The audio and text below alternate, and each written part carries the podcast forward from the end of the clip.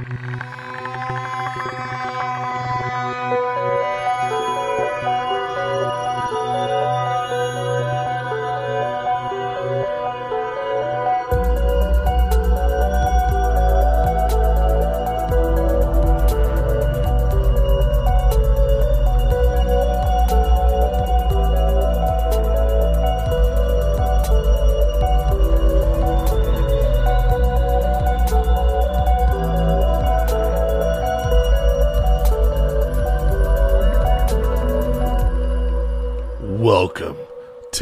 Campfire. Tales of the strange and unsettling. This show is created for adult audiences only. Our show notes include content warnings and other helpful information. We strongly recommend taking a moment to assess the situation before continuing. Let's begin. Episode 67 The Mothman Phenomenon, Part 1 The Onset. In the grand pantheon of American folklore figureheads, just a few legendary beasts stand above the crowd, rising to the status of icons. Monstrous and mysterious humanoids that have struck the odd combination of fear and admiration in the hearts and minds of people all over the world for over a century. While some may argue that the reigning champion is and will always be the big hairy man most commonly found in the forests of the Pacific Northwest, no one can argue the fact that no creature, no being, no legend brought with it more terror, generated more pure, unadulterated, high strangeness, or left more damage in its wake than the soaring shadow, the living Rorschach, the crimson eyed curiosity, the Mothman. So let's go back. All the way back to what is currently considered to be the beginning of the otherworldly onslaught that would forever lock a sleepy West Virginia town into the metaphysical memories of Forteans the world over. This is the story of the Mothman. Late in the evening on November 1st, 1966, an unnamed National Guardsman sat sentry at the 1092nd Engineer Battalion headquarters. A 13 foot chain link fence was all that separated the military grounds from the now fabled TNT area outside Point Pleasant, West Virginia. The steadfast military watchman patrolled the area diligently, fighting through the admitted exhaustion undoubtedly experienced near the end of a 12 hour shift. He stopped to lean against one of the many brutalist concrete structures that make up the facility and lit a cigarette.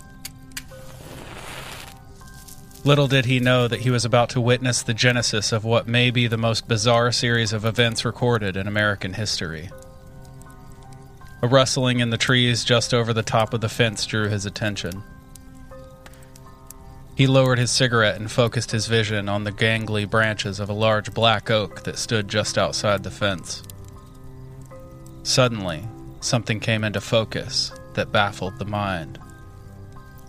He would later describe what he saw as a large, brownish gray, half man, half bird like creature. It wasn't perched on or clinging to a branch the way that a person might. It seemed to stand fully erect within the tangled limbs. Startled, he dropped his cigarette, spun on his heel, and ran to the bunk room both to report the sighting and to get some much needed corroboration. He burst into the small sleeping quarters and frantically called out to his compatriots. Get up! rousing themselves from sleep like trained soldiers.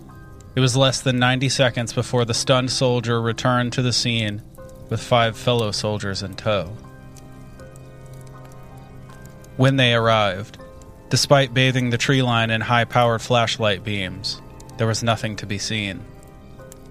Whether the winged wonder had fled, or it possessed camouflage the likes of which even the military couldn't comprehend, can only be speculated. While this is the earliest report that referred to the entity as a birdman, several reports from the years preceding it can be easily connected. Just a few months earlier, in June of 1966, a local physician's wife reported multiple encounters with a winged apparition outside her bedroom window. In November of 1965, a boy raced into his house to report an angel that had been hovering over the retention pond behind their home.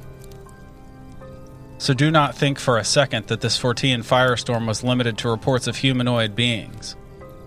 Because in March of 1966, a local housewife known only as Mrs. Kelly was waiting outside the Point Pleasant Elementary School to pick up her children. Having arrived early, Mrs. Kelly found herself with a bit of time on her hands. She turned the car off and stepped out to rearrange the groceries in the trunk. Once satisfied that space for her children's backpacks would be available, she reached up to close the trunk lid. And as the heavy Buick paneling swung down, her eyes locked on something unfathomable waiting behind it. Just there, hovering over the playground, was a glistening metal disc shaped craft. An opening stood wide on the side, and just below it, floating in the air, was what she would describe as a man suited head to toe in shimmering silver clothing. Hanging from his head was an impressive length of silver hair. She stood frozen behind her car as the otherworldly being hovered, staring intensely down at the playground. She had no way of knowing just how long she sat staring at the creature. But suddenly, a crowd of children burst forth from the double doors of the school and pulled her attention. When she snapped her head back toward the playground, it became clear that in that tiny moment of distraction, the craft and what was ostensibly its occupant vanished.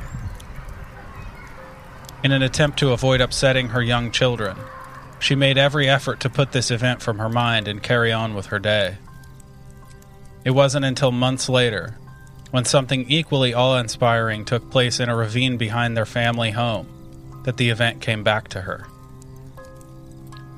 For a stretch of ten nights, she and her children witnessed a grouping of nearly a dozen impossibly bright shimmering orbs racing along the length of the gully in a series of imperceivable patterns. And the potentially ufological aspects of this phenomenon continue. In the same week, back in June of 1966, more than a dozen customers inside Tiny's Diner, a popular restaurant in Point Pleasant, reported the sighting of a disc shaped UFO above a clearing just west of town. Among those witnesses was the wife of a local deputy sheriff, who would make a full formal report of the incident. A month later, in July of 1966, Mary Hyre, who would go on to become one of the most important figures in this story, reported a similar sighting of a quote, oddly round UFO, unquote, hovering over the Ohio River. On a beautiful fall day in October of 1966, an esteemed attorney from Point Pleasant named John Fujnevark was making a weekly trip along Route 77 in northern West Virginia with his young son. Suddenly, a gasp from the back seat got his attention.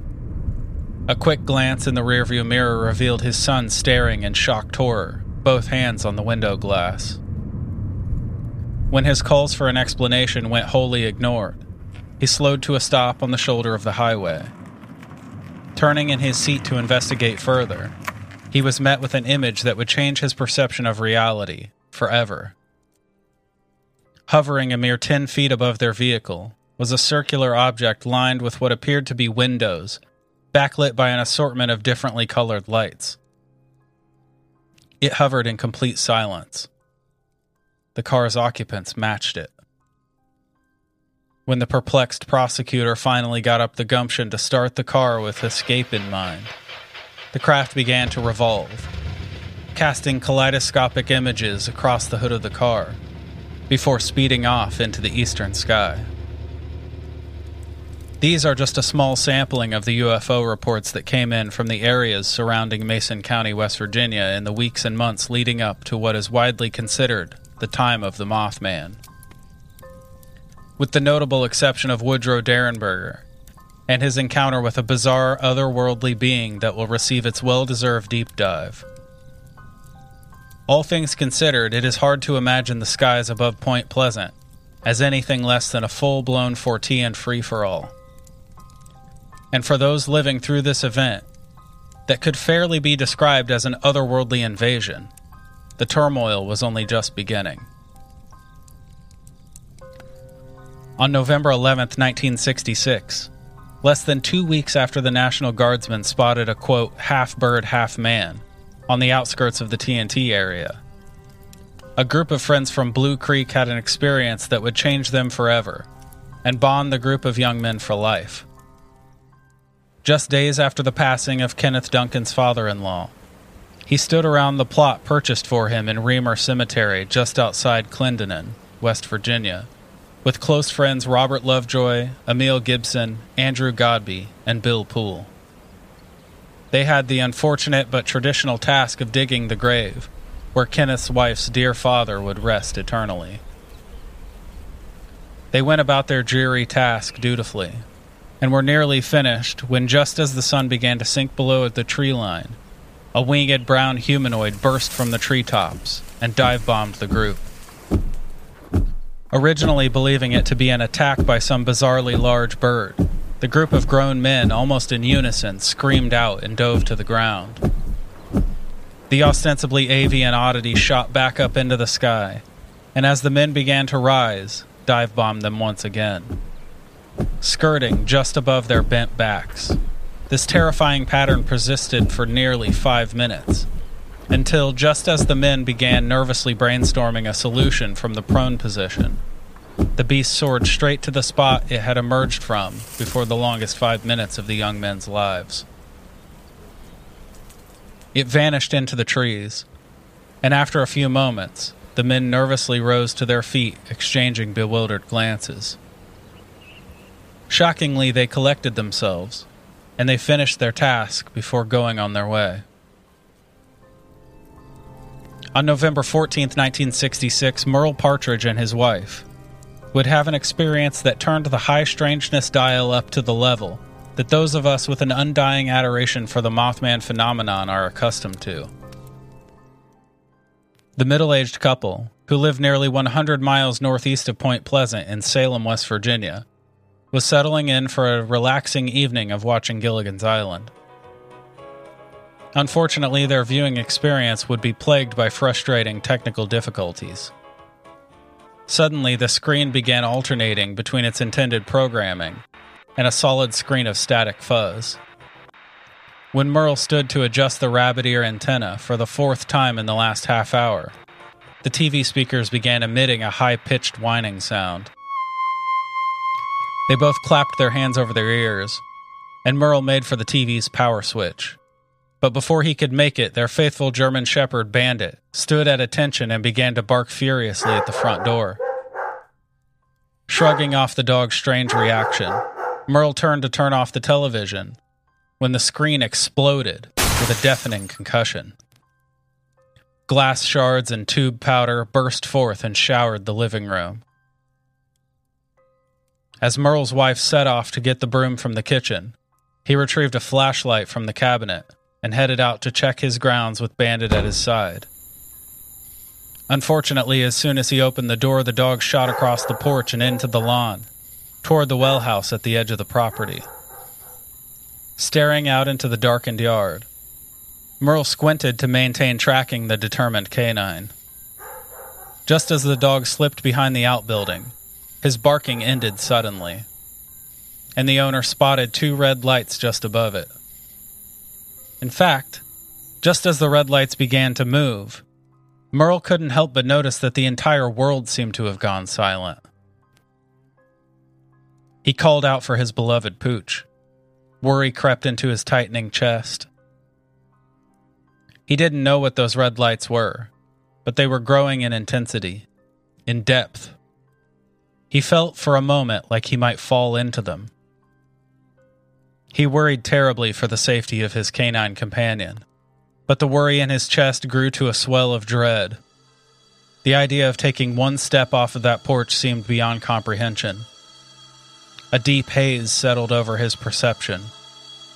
Soon, all he could think of was returning to his home, to his wife, and going to bed.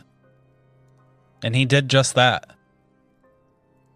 He walked into his house, and without a word exchanged, he and Mrs. Partridge walked up the stairs, into their bed, and slept the whole night through in their day clothes. The family's beloved bandit was never seen again. Just three days later, the couple was hosting a small barbecue in their backyard. They were joined by two couples from nearby in the neighborhood. Relaxing on the back deck and enjoying the unrivaled beauty that is West Virginia in the autumn, the group found themselves overtaken by an enormous shadow.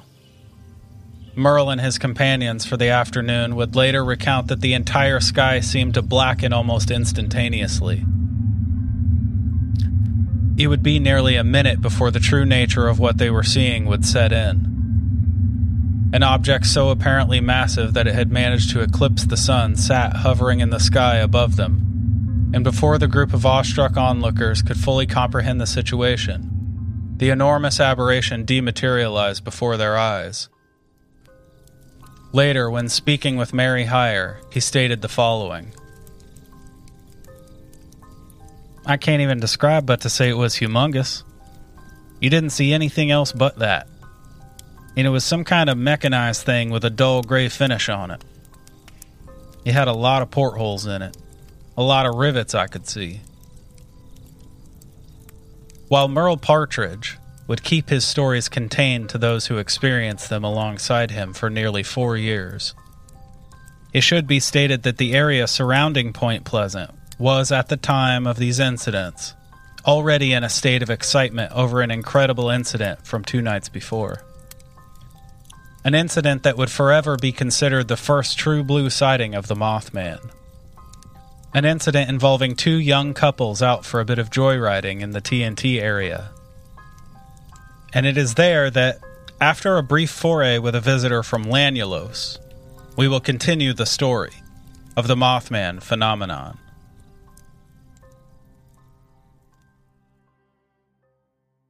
Howdy, campers! Welcome to Campfire Tales of the Strange and Unsettling. We are your hosts. I'm Ryan. And I'm Jordan. And now the debrief. Now the debrief.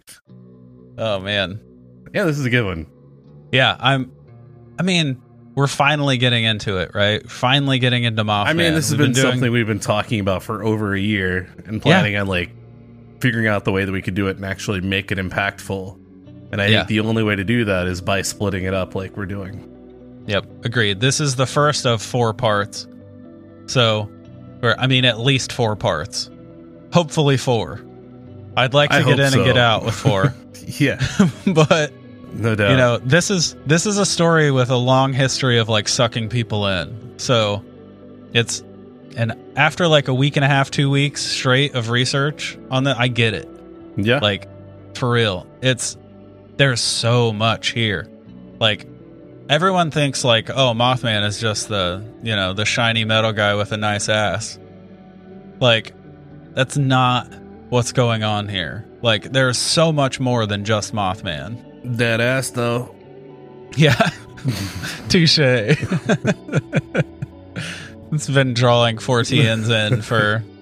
I don't. When was that built? I think it was the early 2000s, wasn't it?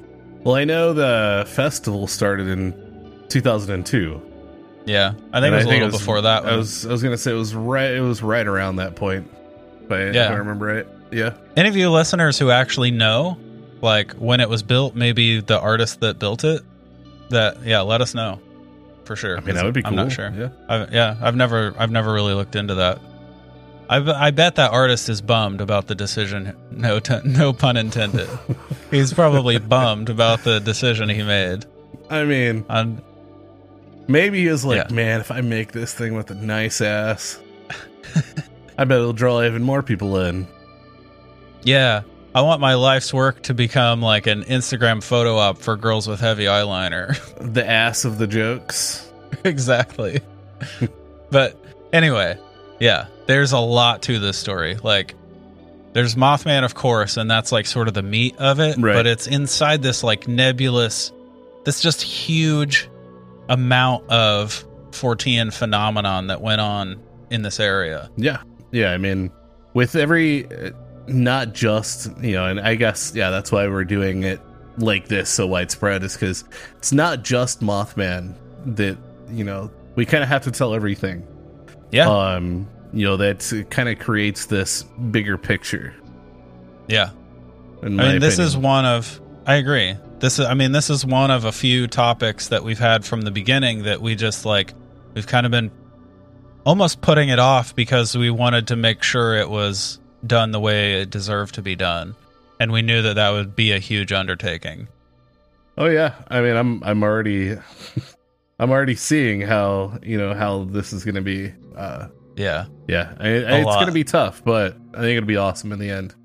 yeah. I think. I mean, I hope we do it justice, and yeah, because it deserves more. You know, it frustrates me when people are like, they think that they're telling the whole Mothman story Here's a in half like hour 20 minutes. episode. Yeah. On, right, exactly. Yep. Yeah, no. There's so much, dude. Like, and more, I mean, other stories on the list like that. I mean, this is right up there with covering like Skinwalker Ranch Yeah. and covering like, you know, like Hollow Earth. Right, and Like- we even talked about like covering Bigfoot and doing multiple. Yep. Because I mean, there's no way that we could we could just sum all that up in a single episode Yeah, either. Of course. But like things that I are mean- like that that are so big. Yep.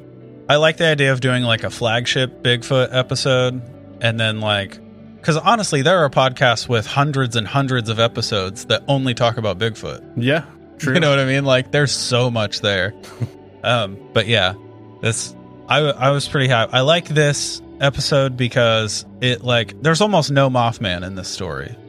yeah, I mean, Almost really, none. there, there's really not like Yeah. besides the cemetery. I mean that Yep. that one of that those first initial uh like sightings, and then we get more into talking about like more UFO based and stuff like that. Yep. Yeah, and that's a huge part of the story that a lot of people ignore. You know, they just talk about Mothman and they leave out the fact that his enc- encounters with Mothman were literally was literally surrounded like he was swimming in a sea of UFO sightings and encounters. Yeah, Like and I don't see how anyone who reads the book, anyone who reads Mothman Prophecies by John Keel should understand that Mothman is a small part of that story. There is so much there. right. Like, yeah. And speaking of that, I'm just going to briefly run through the sources that I used. Okay. Okay. Just because it's they've been, you know, they've been essential. So, starting off, of course, with Mothman Prophecies Right. by John Keel. Strange Creatures from Time and Space, also by John Keel. There's a ton of stuff in there for, you know, the, all the UFO sightings. Yeah. The Silver Bridge by Gray Barker, which was actually written before Keel's book. He was actually on it first. Um, Real Monsters, Gruesome Critters, and Beasts from the Dark Side by Brad Steiger. Ooh, That one's super cool. nice. That's actually from 2010, but there's some shit in there that like isn't in those older books that like That's awesome. you know, yeah, people he talked to, you know, decades after it happened who had stories. Um, and then Mothman: The Facts Behind the Legend by Donnie Sergent and Jeff Wamsley. Um, that one's super cool. That also it has some like um some interviews with experiencers that Yeah. are sort of revisiting, like ones that John Keel and Gray Barker were talking to back in the day. But they have like, you know, things have changed for them over time. They've had like further experiences and all this that kind of puts a new light on it. And also, the documentary The Mothman of Point Pleasant by Small Town Monsters is a great resource. Lots of like, you get to see witnesses face to face. And like, it's very cool. It makes it very real, you know? Right. For sure. It's so easy to think of Mothman stuff as this like distant folklore, you know, but like when you really get to see the faces of the people who because that's a huge part of this story is just how fucked up these encounters left I mean, these yeah. people. For sure. Yeah. They're people who had problems for life after these encounters. I mean, just think of uh old boy. What was it? Merle. Yeah. He lost Bandit. He did. He sadly You know? lost Bandit. I'm sure. Uh, although, sorry, I'm, I'm skip. I'm skipping ahead here, but the fact that the they also just nonchalantly had a dinner party a couple days later, like it was nothing. Yeah, I thought that was a little weird too, but I mean, they nonchalantly or more in like a hypnotic state just went upstairs and went to bed. Yeah, even in their barn Yeah. clothes. That's what's weird. I mean, that's what like sells me on the fact that it that they were in some kind of Oh yeah, I, under I would, some kind of effect. You I would have to say so. That like yeah, that was that was my first assumption is especially as he was out there and he kept watching those lights grow like more, you know, brighter, like more impactful, more like more depth and stuff, and felt like he was gonna fall basically into it. Yeah. I feel like there was something, is something happened during that time. Yeah. for sure. Some kind of hypnosis going on. Right. Yep. Yeah. And who's to say those two red lights weren't Mothman eyes? I mean, that's true. Yeah. You know what I mean? Yeah. Or the thousands of UFOs that we Right. talk about, you know, that start out as orbs and Yeah. Fashion themselves into a craft, you know. But I mean, who's to say Yeah. Mothman's not a UFO himself? See, there was, yeah. I mean, who's to say? But like, there was some weirdness with his with his report. There were Yeah. two different versions. So at the time, the report he gave said that he thought the lights may have been eyes. Right, but then later, later when he was when he was interviewed in like 2001, I think it was for uh, Jeff wamsley's book. He was in there and he described this bizarre like the lights started like s- oscillating like spinning Mm. almost like they were on like helicopter blades Okay.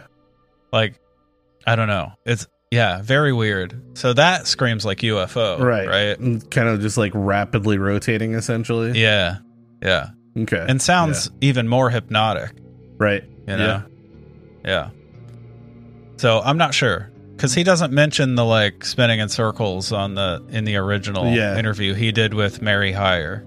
um I mean, but- you know, stories like that'll kind of change as people remember things or recount it, you know, so many times that like these little Yeah, know, they've added little things over the time. right? Yeah, start to change or start to get added to it just for either more effect or they make themselves believe that that you know yeah like oh yeah this this also happened you know like i because i mean you think about something so so much so frequently and things like that like yeah it's it's easy for just little little bits of information to become either like falsified or like just I mean, even make yourself believe in something Yeah. right I mean, that's yeah. That, I think that's just a natural part of doing two interviews that are like forty years apart. right oh yeah You know. for sure Yeah, hmm definitely.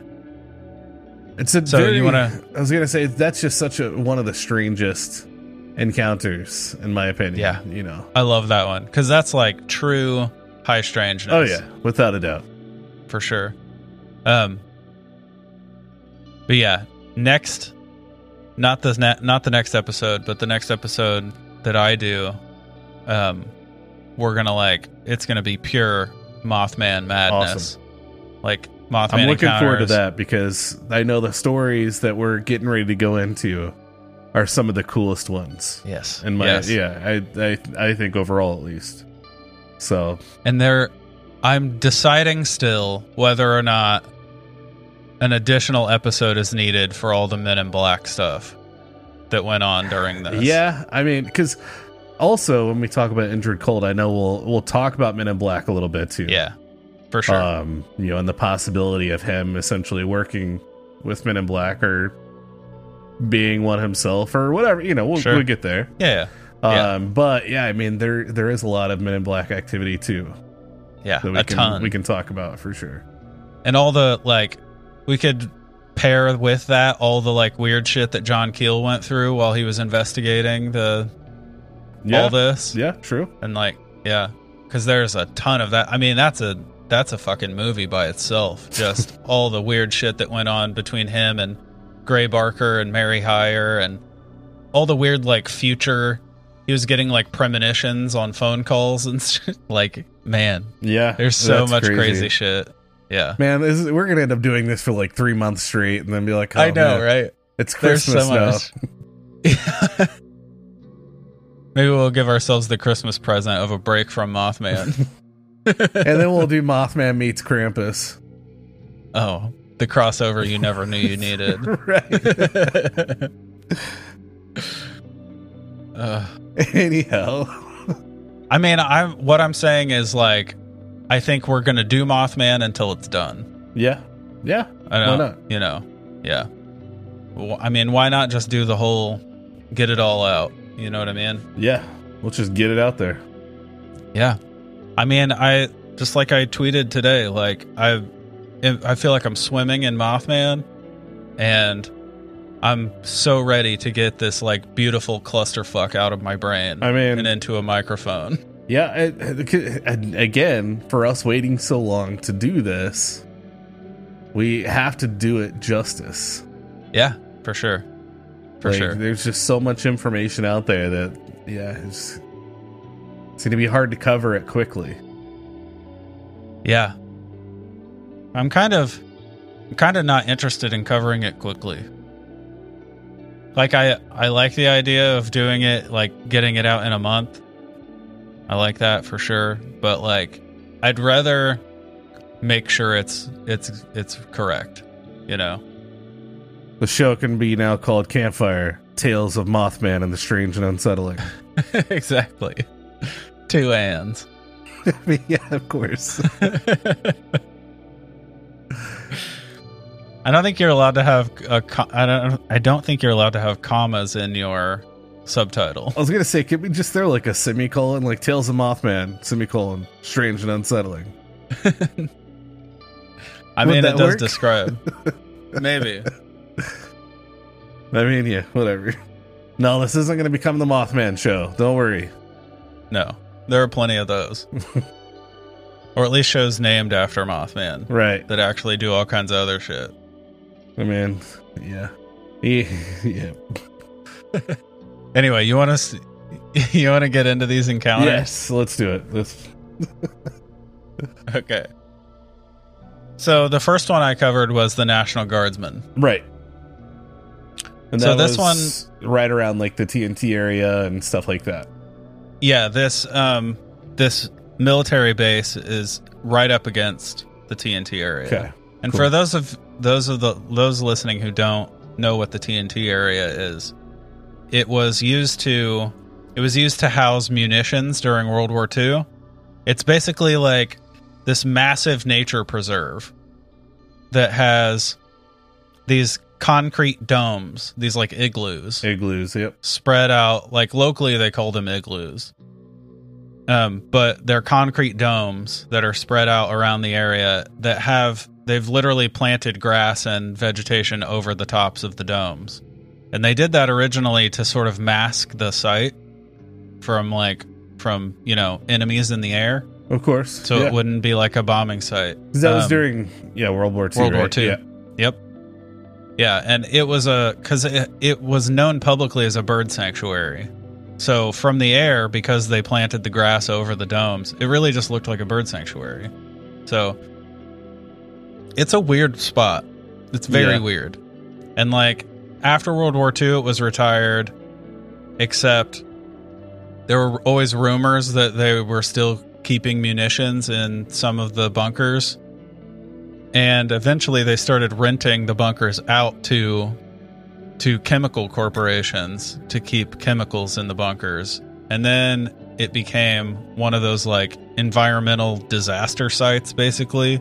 Mm-hmm. not like a disaster but it was earmarked for extra funds to try and um, correct any of like spills or leaks that went on there right Then eventually went on to pollute the yeah the area. Like yeah it, like yeah. literally seeped into the water table and like it yeah it fucked up that area bad um but by the time we get to the mothman stuff this is like it's literally just a place where teenagers go to make out like yeah. essentially that's what it is um and for all intents and purposes in the stories that's what it is like a lot of people connect you know because people theorize that mothman lives in the tnt area because Right. it was seen it was seen around there Of so course. frequently but like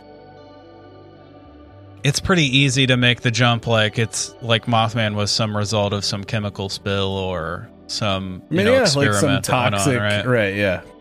Yeah. It's easy to slip into comic book land. Hmm. You know? Um, but yeah, that's that's what the TNT area is. Um so this National Guardsman is Right. working at this military site and it's just a chain link fence between the military site and the TNT area. Okay. So what he sees is actually in the TNT area. It's in a tree over the fence, across the fence. Um, yeah, and it's like it's pretty close to a Mothman sighting. Mothman is often described as either brown or gray, Right. which are easily confused in the dark. Right? Of course. Yeah. Um, I mean, anything's gonna look dark in the dark, sure, of course. especially those two colors. Yeah. And uh he doesn't describe red eyes. It's just he sees like a brown winged human, which is pretty Mothman. Right. But it also, you know, I mean, from being that, I guess that close, like also in in the dark, stuff like that, it could have just been a big bird.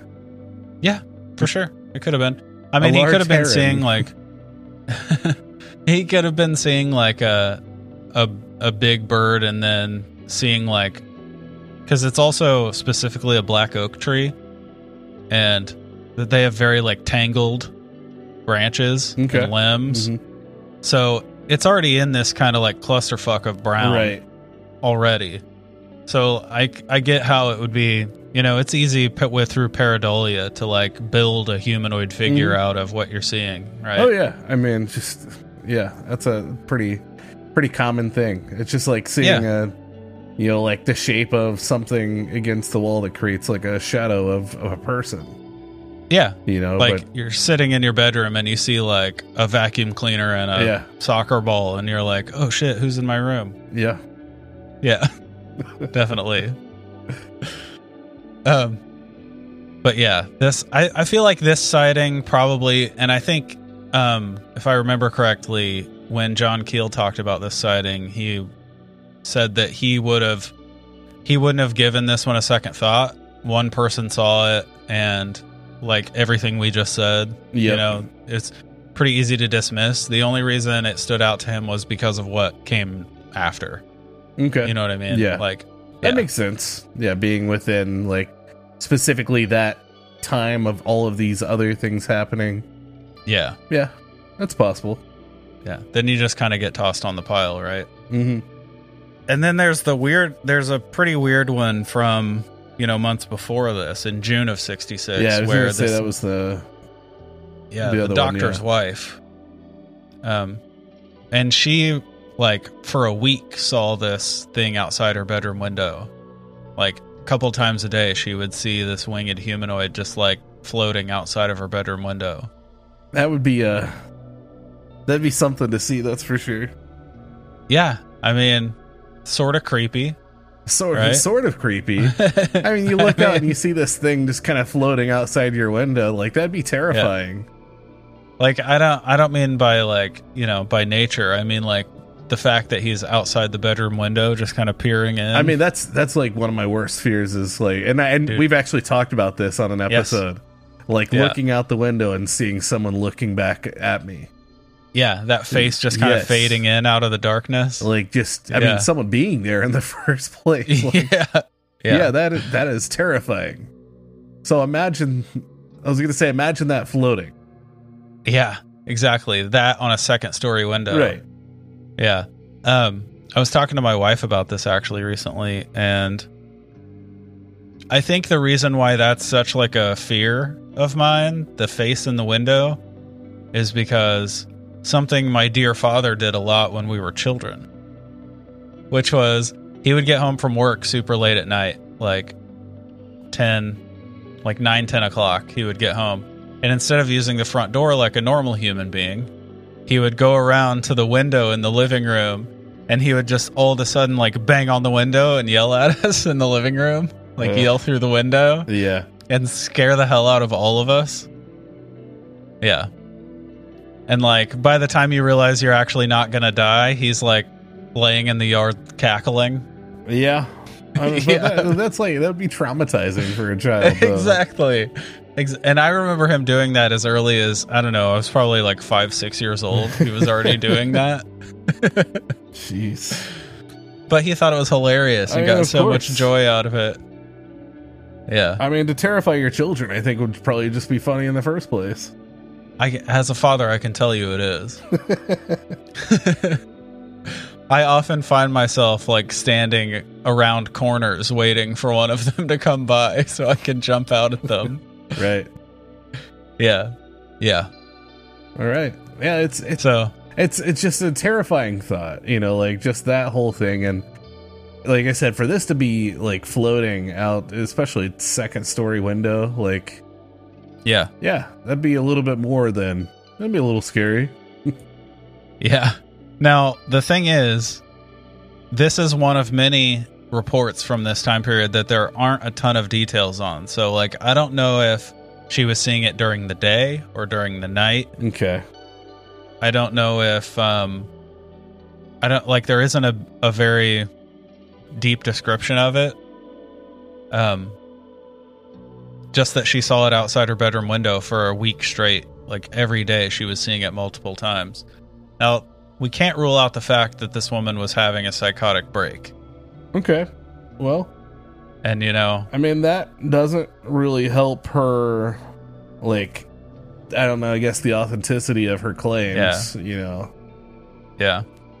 But You mean the lack of details? Right, yeah, that and then I mean having like a psychotic break throughout this and stuff like that like there's be a lot Yeah. of, you know, just a lot of contributing factors to possible, you know, possibly seeing this. Yeah. I mean, I think just like the National Guardsman, this is an account that probably would have been tossed aside if not for the, you know, Yeah. the next, what would go on over the next year. Right. Yeah, Um, because I mean, there were yeah, I was going to say a lot during, you know, specifically like even before that, from '65, you had mentioned a few as well. So Yeah, there was one in November of '65 that very much like the like the doctor's wife.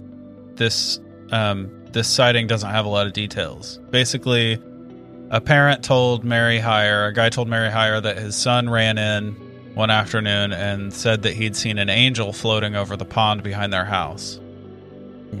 And the guy sort of raced out there with him and it was gone. He never saw it.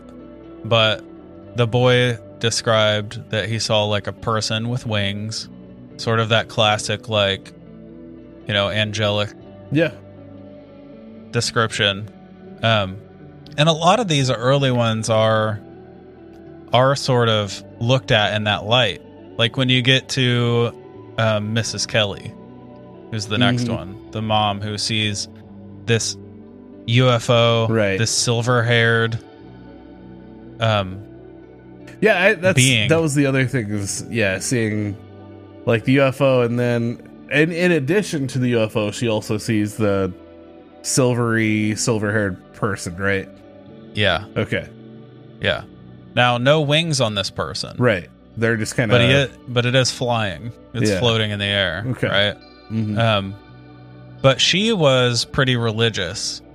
She was like she was she was a religious woman, and she sort of looked at this in that light. I don't. I'm not really sure how you turn a UFO, and then later those like spherical pod racers that they saw. yeah, Um, I don't know how you turn that into, you know, re- religious I mean, experience, but to each their own. You know. I, I guess I can see I can see to an extent of how one would try to rationalize it as such. I get the guy with the long hair floating in the Right, air, right? yeah. Like pretty easy to go, oh, that's an angel. Or maybe, Especially if you're someone who's never read the Bible. maybe that's Jesus. yeah. I mean it could be. You never know. He's out there in his uh you know his his little little UFO. Yeah, just staring angrily at a playground. Maybe there was lots of crime in the area. He was out there to fight crime. He's actually a superhero. You know, it kind of sounds like a superhero. Like one that would have been sounds like a member of X Force from the nineties. Just like silver suit, silver hair, Right. floating that's, in That's floating around. saying. Yeah, Yeah. Maybe that's what you was might as well be flying here. around on a surfboard. Silver Surfer was bald, okay? Yeah, after he shaved his hair. so like then like three months later, they see these spheres in the ravine behind their house, and they see these for ten nights straight. They just go out on their back porch and they watch these like racing, and they call them like they describe them as impossibly bright, like super bright lights. Yeah. these spheres just like racing back and forth up and down this ravine, like a dozen or so of them, and that's. I mean that I put that in like high strangeness. Oh yeah, that's for weird. sure. hmm That's that's very odd. That's like because I I wouldn't even consider that like spook lights because when you see those, they're like sort of gently floating. You know what I mean? You They're see them in the distance racing, usually. Yeah, like racing back and forth. Yeah, yeah. That's that's weird. That's very weird. that that would be super cool to see though. Yeah, it definitely would be. Now, Yeah, I was gonna say, and that, so and that was, so that was over the like, was that the one that was over the ten nights that they watched like those those orbs kind of? yep, Okay, cool. I just wanted to make sure like I was I was on the same page there.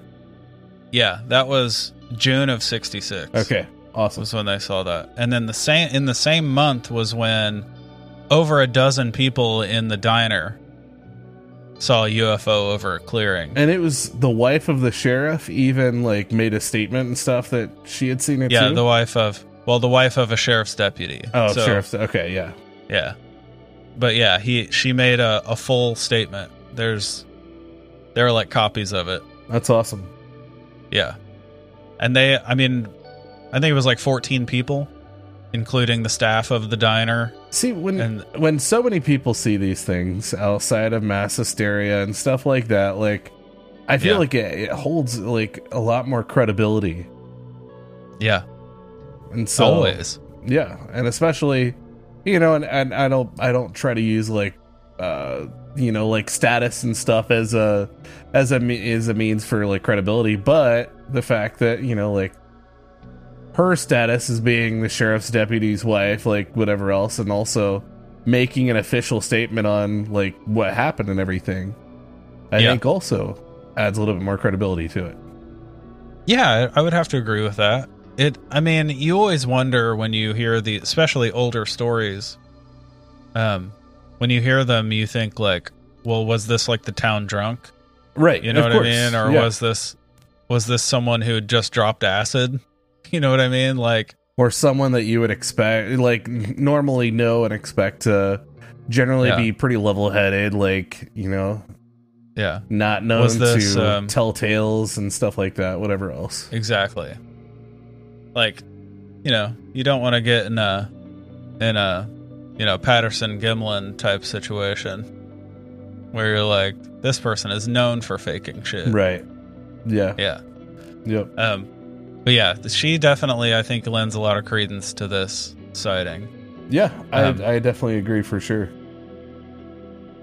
And then the next month, you have Mary Hyre's experience, who, like, Mary Hyer, you're going to get to know very well as this story continues. Very well. She, like, she might be the most important person that isn't John Keel in this whole story. yeah Like, yeah, she was a reporter for the Athens Messenger and became, she sort of became Keel's contact person in Point Pleasant.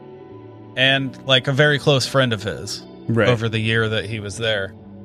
Um, but she talked to, I mean, she claims that she, that she gathered, she gathered somewhere in the neighborhood of 500 sightings and reports.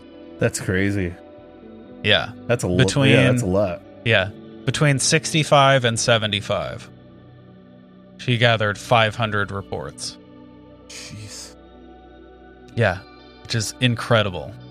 All from like the um, West Virginia, like northern West Virginia, southern Ohio, that whole that little region right there. that's some like hard dedication to the cause like yes, it really is. nuts yeah. I'm. I cannot explain to you how upset I am that Mary Hyre never wrote a book. Because like i mean Keel did it for her Yeah, I mean, sort of. She's a major player in the book. of course, but like I would have loved to to read a book from her perspective through Yeah. all this. And it's funny because like when John Keel first first met her, I think the quote is um, he thought she was just like a, the, a local busybody, you know. And then he he said that um, it wouldn't take long before I realized I I had never been more wrong in my life. like Yeah. he ended up, yeah, he ended up having like a ton of respect for her. So she's, but yeah, she has this sighting in July of '66. Uh, quote oddly round I was UFO. gonna say the oddly round one. Yes. yeah, it's that's a weird kind of way to put I it. mean, yeah. Like, But I mean, you see, you see, like a craft. Normally, you don't expect it to be like spherical. In most cases, I guess So- oddly round in comparison to a a human, like a terrestrial aircraft, right? Right, That makes yeah. sense. like oh, it's, yeah, it's oddly round. You know, Yeah, you wouldn't I- expect it to be round and flying, but yeah, it was. Yeah, that yeah, okay. You're right. You're right. When I, every time I read that I've thought like odd as opposed to uh, all the other UFOs you've seen. like Or but no.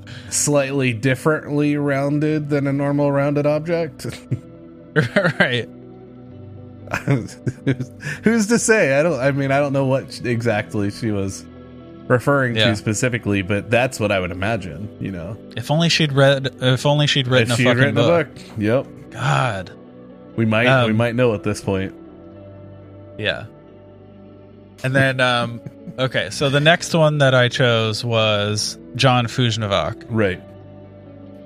who I I, think to has spell his name, and I think I butchered just How'd you spell it?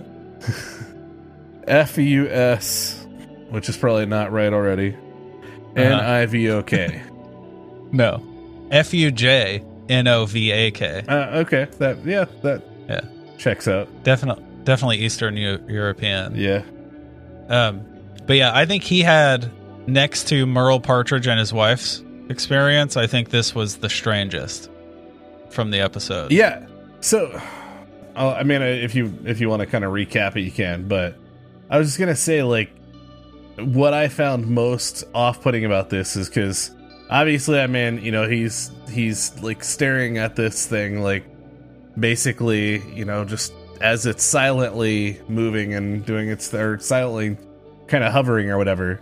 Then all of a sudden, it starts casting what like kaleidoscopic or whatever Yeah. like what was it images on his hood Well, it's like um, it's just the lights from the window. Okay, it creates like a kaleidoscope of colors Or- there we go on the Okay. car. Yeah. Yeah. Yep. but yeah which It's- i mean that's that's, that's pretty cool though Right. yeah It's yeah, it's awesome. And like the kid spots it first. And I, okay, so here's what I what I wish I knew.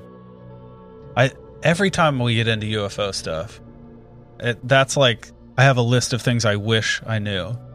Um but I I wish I knew cuz the kid sees the the craft first. That's what initially gets the dad's attention is that the kid is silent, won't answer him. He's just kind of he gasps and he looks back and he's glued to the window, staring out. right I want to know if at that point the UFO is already over their car, or if the child's attention on the UFO draws Is the UFO's it in. attention. Yeah. Yes. that's yeah that's a good question um yeah because in in a lot of cases in a lot of stories talk about how aware these objects seem to be of those witnessing them. Observing them. right Yeah. So Yeah. yeah. I I mean that's that's definitely a good question because I feel like his just the notion of it being there, his him being able to like you know at least spot it or whatever, and them like having that like whatever. I mean I'm assuming there's there's which I don't know how you how you could really how they would be No. so aware, but right Yeah. um, unless there's just like a they have like this meter or something pops up or this like you know alarm that goes off when someone sees it. We've been spotted. It's all in the Oh, I know, I know. It, it Uh, definitely yeah. is. Yeah, for sure, Conscious contact. Yeah. All the way. for sure, for sure. So yeah, I, honestly, I think that yeah, that could that would definitely do it. Yeah. Um, But It's. Hmm. I mean, one of the things that Keel was doing when he was there was coming up with these ways of like signaling UFOs and trying to draw them in, and like and all that cool shit. Yeah. That stuff that makes ufology of this era so cool. Like people actually trying to communicate with them and stuff. I mean, yeah, Um, I feel more and more like ufology is now is just like guys sitting around on YouTube talking about fucking propulsion systems yeah, instead of like out there mixing it up, trying to like trying to figure out what the hell is going on. Um, but stuff from this era, I love. I love the idea that the kid like drew it in. That's kind of how I like to play it out in my mind, Mhm. right? And then by the time the dad stops the car on the side of the road, the UFO is hovering like ten feet above the car. yeah. At that point, it's, it's locked in, right? Yeah. hmm Imagine stopping your car and you like go to look back and you realize you're in a shadow, so you lean your head back. You look up out the window and there's Imagine just seeing a craft that close. There's a story that I came across that I didn't include in the story this time of a woman of a woman whose two cows were crushed by a UFO. she's standing she's standing in her yard and watching this UFO and it just comes lower and lower and lower until it just drops and crushes two of her cows. Dang. Yeah. Yeah. Yeah. So imagine it 10 feet above your car, just sitting there, like sort of idling Yeah. over top your car. Yeah, like just I mean, I'm even like putting myself in like that situation, like you said, like looking out the window and you just kind of look up and all of a sudden you're looking at the bottom of this craft. Like, Yeah. dude, yeah. That'd Yeah. be a And that'd they- be a trip for sure. He and his son just kind of freeze, right? I mean, they They're were like- probably entranced by it. Yeah. Could have been. And then he said by the time he got up the gumption to turn his car back on and you know, with the with the idea of leaving, the it's that's when the UFO started to spin. And he could see like cuz he said every window on the craft, every whatever square window, whatever it was, every had a, was like a different light color, different colored Mm, light. Yeah. And so when it started spinning, it just creates this like crazy disco kaleidoscope effect going over Yeah. his car. And yeah, and then it just like zooms off. I just love the idea of getting to see like the windows on the craft, like because that reminds me of the Barney and Betty Hill story, where they're Yeah. like looking down at them and they can see them in the windows. just, hey guys, Like sees one of them taking a shower. They're like, "Oh, oh shit, just this should have been in frosted mode." yep. I can't help but think that's so fucking stupid. I The windows in the craft. I don't I Like- don't know. I I like the idea of it. I don't think they're necessary. And I mean, because I mean, there's also stories of crafts that are completely like Solid.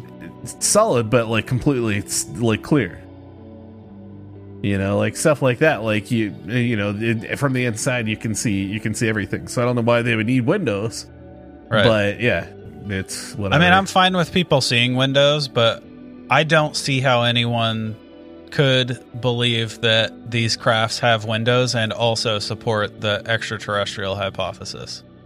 Like, I don't know how you can balance both those things because there's no way with that something with like if it's an actual window, there's no way that's capable of interstellar travel. yeah but they use them for sightseeing I mean, if it's like a view screen, that's maybe. probably what it is it probably just turns that like area invisible clear Right. But what I'm saying is if it's an actual window, yeah then there's no way that that's leaving the atmosphere. like the portholes described in the yeah the portholes and In the rivets so many. yeah Yeah, yeah.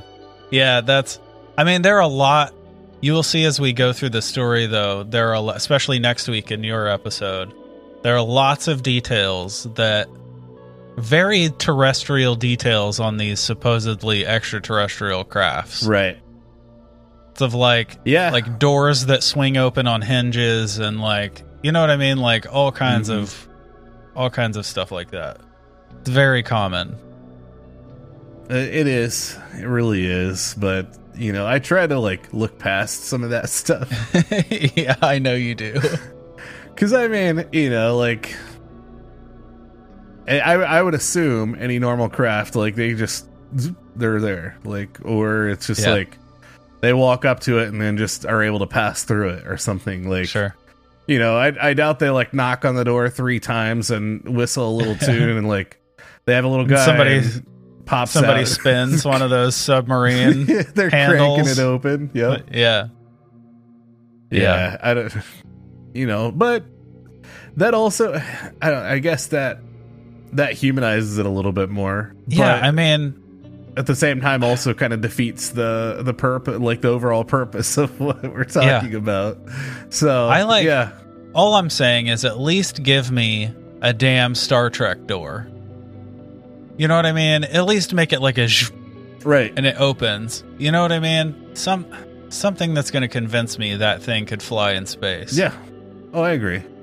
But I mean, there's going to be lots of like I don't know, like it once it once it closes it probably seals itself some incredible way like so and like it could literally be like a house door that just like has like a whole has whole- something else on the other side. exactly.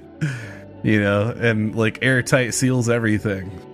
Who knows? the length the length you nuts and bolts people will go to make it make sense. uh, I love it. No, I I'm like I kind of I don't know. I've I've come around to I like I like the fact that that, that that's the way you you think about, you know, UFO phenomenon right. cuz it's like cuz that allows our our show and our partnership to display, you know, two sides of this thing. Yeah, I mean, Um, of course, like you know, I, I have I have ideas of what I think things could be and should be. Yeah. most likely are, but at the same time, like I also try to look at some of these like traditional cases and sightings and things like that, and then also like, man, not everything is gonna be the same, and throughout time, like things are gonna be different. Um, you know, whatever, but Yeah. or just the way that people see and perceive things at different areas in time. Like back then, you could see what appears as a window, and now Mhm. if we were to see it, it could be perceived as something completely different. You know, just Right, so- because that's that's all they kind of know to understand Yeah. like things, right? And that i mean that and that could be that could be expressed two different ways like some people say that as support for the idea of these like extraterrestrials using like screen memories right this like way of making the experience palatable for the for the human Yeah, that's true too. right Yeah.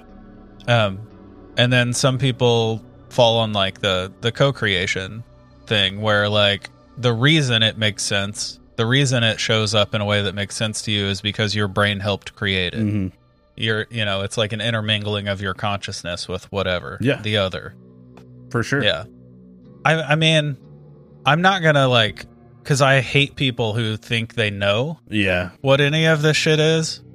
And I think it's really important to, at the end of all your speculation, at the end of all your like long conversation, to say, but it really could be anything. You know what I mean? Like, just it's important to end with, but who knows? Right. Yeah. Of course. Yeah. But you know. Yeah. Um. So, after Fujnovak, we have the Gravediggers. right. which is arguably the first sighting of Mothman, Mothman. Specifically, right. Like, now, the problem with this is this sighting with this date, it's kind of. It's the only place it existed for the longest time was on the, like, Chamber of Commerce website for this town. I think it's Clendenin. Yeah, it was Clendenin. Yeah. It was the only place, literally, on the internet. The, this was the one place that mentioned this Hmm. Sighting, and it claimed that it was the first. So it's probably like Mothman somebody years sighting. down the line. Oh, my grandpa told me this story about all this stuff that happened back in these days. This they, Yeah, it could have been. And I was listening to, um, I was listening to Astonishing Legends. Great show. If you haven't heard it, go check out Astonishing Legends. But um, I was listening to their their take on the Mothman a while back, and um, Scott, the host Scott, he he's the one who found that this was the only place that it was, Okay. right? And he Yeah. he mentioned that he mentioned that even on the like Google map, like of Clendenin, there's a little place that you can hover over and it says first Mothman sighting. Really? So yeah. That's hilarious. so like someone in the town went to that trouble to like you know like they're trying to get the rep for like this is where the Mothman was Yeah. first sighted. So I don't know how real this sighting is. It's kind of become like reported en masse since Okay. um, but Hmm. I know it started there with the Chamber of Commerce website for Clendenin. That's fair. Um, I mean, it could be But- just their their attempt Yeah, their little claim, claim to to fame. fame. Yeah. yeah, yeah. But the thing is, if you believe the National Guardsmen, that was November 1st. That was a full 10 days before. And if that Yeah. if it, if what he saw was Mothman, then they still didn't have the first Mothman sighting. Hmm. You know? Which I like the idea that the first Mothman sighting took place in the TNT area in Point Pleasant. Like that's where I want it to happen. Yeah, because especially that's where we return to here shortly. Yeah, that's where we're going to be for a while.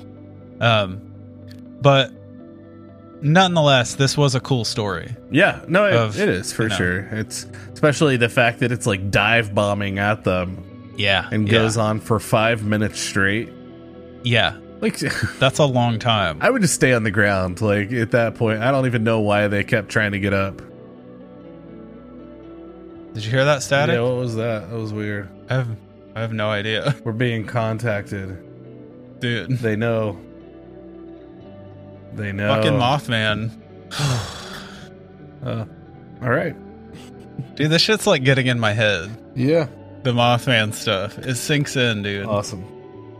I know, like when the Cryptonaut dudes did Mothman, they had some weird shit go on. Like Rob Morphy's mom had like visions of butterflies when she got dizzy and shit, and like That's weird. lots of yeah, lots of weird stuff going on. And he he kept having like um, notes that he had taken on the episode disappear, Huh. and he couldn't find them, which was a thing that happened to Keel all the time too.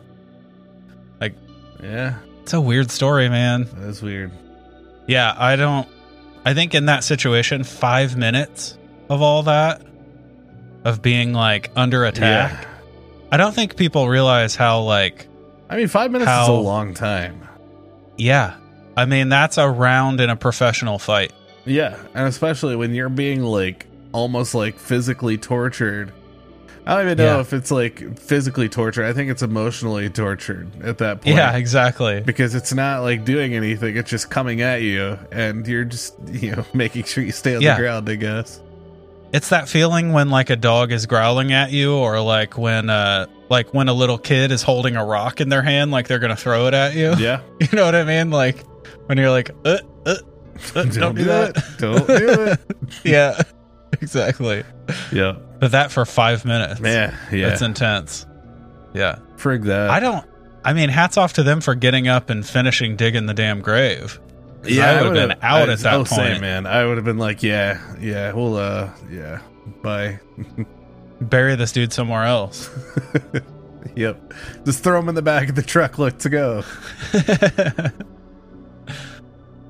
But yeah, that's it's a crazy that's a crazy sighting. It is for sure. It's not even exciting. That's an encounter. oh yeah, that's definitely an encounter. Like- yep. yeah. An odd one, And- but hmm And five minutes, they had to get a good look at this thing. right. you know and they they said it was a person a person with wings Hmm. so uh, obviously a winged humanoid Right. I mean, yeah. also this wasn't in the dead of night this was like as the I, I would Like, approaching is- sunset. Right. Yeah. This is this is like during the day, like sun's still out and everything. So I mean, they have to dig a grave. So yeah, yeah you do that during the day I'm I I would at least. yeah unless the grave already has a casket in it, then you're probably doing something you shouldn't, and then you do it at night. right, yeah. so so Yeah. depending on what you're doing. Yeah, depending on the goal. Yeah, exactly. Yeah. so then, you know, we wrapped up with the partridge couple. Yeah. Yep. Who we- which we already talked about, about. them, yeah. Yeah. Um but their second encounter, the one that they had when they were having a barbecue, that shit is nuts. That's some like Independence Day style shit. Yeah. Like Yeah, it was this like- craft that they saw was big enough to block out the sun. Right. I mean, yeah, that's so obviously it had to be very low. You know, Right. it had to be it had to be low enough to cast like such a big shadow over this area. Yep. And the fact that uh yeah, I mean everybody everybody's seeing it. And Yeah. then all of a sudden it basically just dematerializes. Yeah, that's the cool part. Is you know, you know that every time we have a UFO encounter, I'm always like, but how did it go away? Right. Like no one ever says how it leaves. I mean sometimes you, You know, know? it zipped away or yeah, was yeah, out of sight. Yeah, You know, but this and that's like, nice when people include that. Right. But like a lot of a lot of encounter stories, also encrypted encounter stories, people never seem to finish the story. Like I need to know if you looked away and looked back and it was gone, Mhm. or like you saw it like fade into the you know what I mean? But this they specifically say it like dematerialized in front of them. It just Yeah, that's crazy. sort of evaporated, Mhm. which those are wild. those are definitely the cooler types of sightings, I think. Yeah. Now the question there is: Is this like active camo, or is it like that's a good question. That's what I would assume. is it or is it actually like fading back through the veil? Huh? That's true. You know what I mean? Yeah, that's true. It could be either. Yeah, I mean, especially like you know, maybe maybe these alien crafts or otherworldly crafts can create a rift, you know, and then that Sure. rift allows them to be here and then gone the next second, right? Yeah. Um, you know that yeah, like you said, that basically through the veil, like they're just lifted for a short period of time. Huh? Yeah. That's Yeah. possible. I like the active camo though, just because it makes it seem like so much like I don't know, so all much cooler and- and, right. Yeah, it's way more Yeah. sci-fi. But I I love the idea of like you know rifts and veils and you know like stuff like that. But Yeah.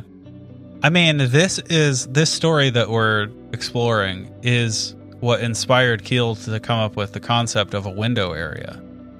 I mean, you got to keep that in mind. Like, this is not like a gentle parting of the veil. This is like throwing the damn window open, kicking it through. Yeah. Like, there's so much shit going on in this place. mhm.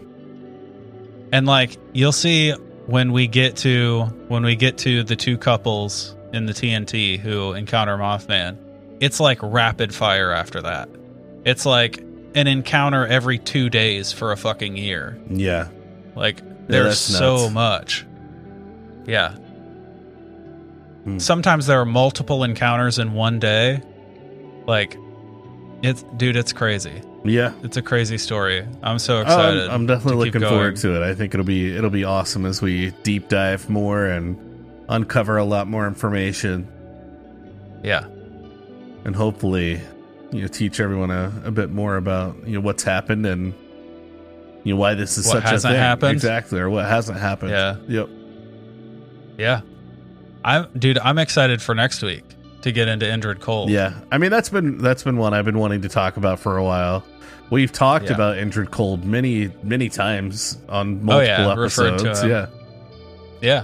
so Absolutely. yeah, I'm, I'm pretty pumped to actually bring it to light Yeah. Agreed. make sure to you know tune in next week to Yeah. to get some more two. of this yeah Yeah, we're gonna try to cover every angle that we can. Like, there's a lot to it. As long as it's not a three month long special I, I, was joking in the beginning. I promise it won't be. It won't be. It might extend past the end of October, I but it won't yeah, be three fine. months. Yeah. Yeah. And we've got lots of lots of spooky stuff, you know, in the works for October. Oh yeah, we have so much going on this month. So outside of this, uh, this uh, or these regular episodes, normal episodes, make sure to tune in. Check the you know check the calendar and all the socials. See what Yep. uh, see what we've got going. Uh, we also have more stuff just kind of randomly dropping, so be on the lookout. It's going to be Yes. a very very busy month for us, but hopefully an awesomely rewarding one for you guys. Yeah, absolutely. We're just trying to pour all the spooky content we possibly can into your ear holes. You want to infest those ear holes with all the spookiness, exactly. That's what we're here for. infesting ear holes. And that concludes episode 67 The Mothman Phenomenon, Part 1 The Onset. Thank you, thank you, thank you. From the bottom of our weird, possibly alien, maybe ghostly, probably cryptid hearts for listening. We absolutely love having the chance to discuss all these wild creatures and events every week, and it's your continued attention that allows us to carry on. We want to get to know each and every one of you, so please come and check us out on all the socials. At campfire.tales.podcast on Instagram and Facebook, at campfire TOTSAU on Twitter, and you can also visit our website at campfirepodcastnetwork.com. If you love the show, please rate and review it. It's what truly helps us continue bringing your weekly dose of the strange and unsettling. And a special thanks to Greg Martin at Reverent Music on Instagram for his contributions to the beautiful music that you hear every week under the debrief. You can find more of his tunes at reverbnation.com slash reverent. It's fantastic, fantastic stuff. Go give that a listen. And that's it. Until next time, I'm Ryan, I'm Jordan. and remember, campers, Stay weird. and trust in the unknown.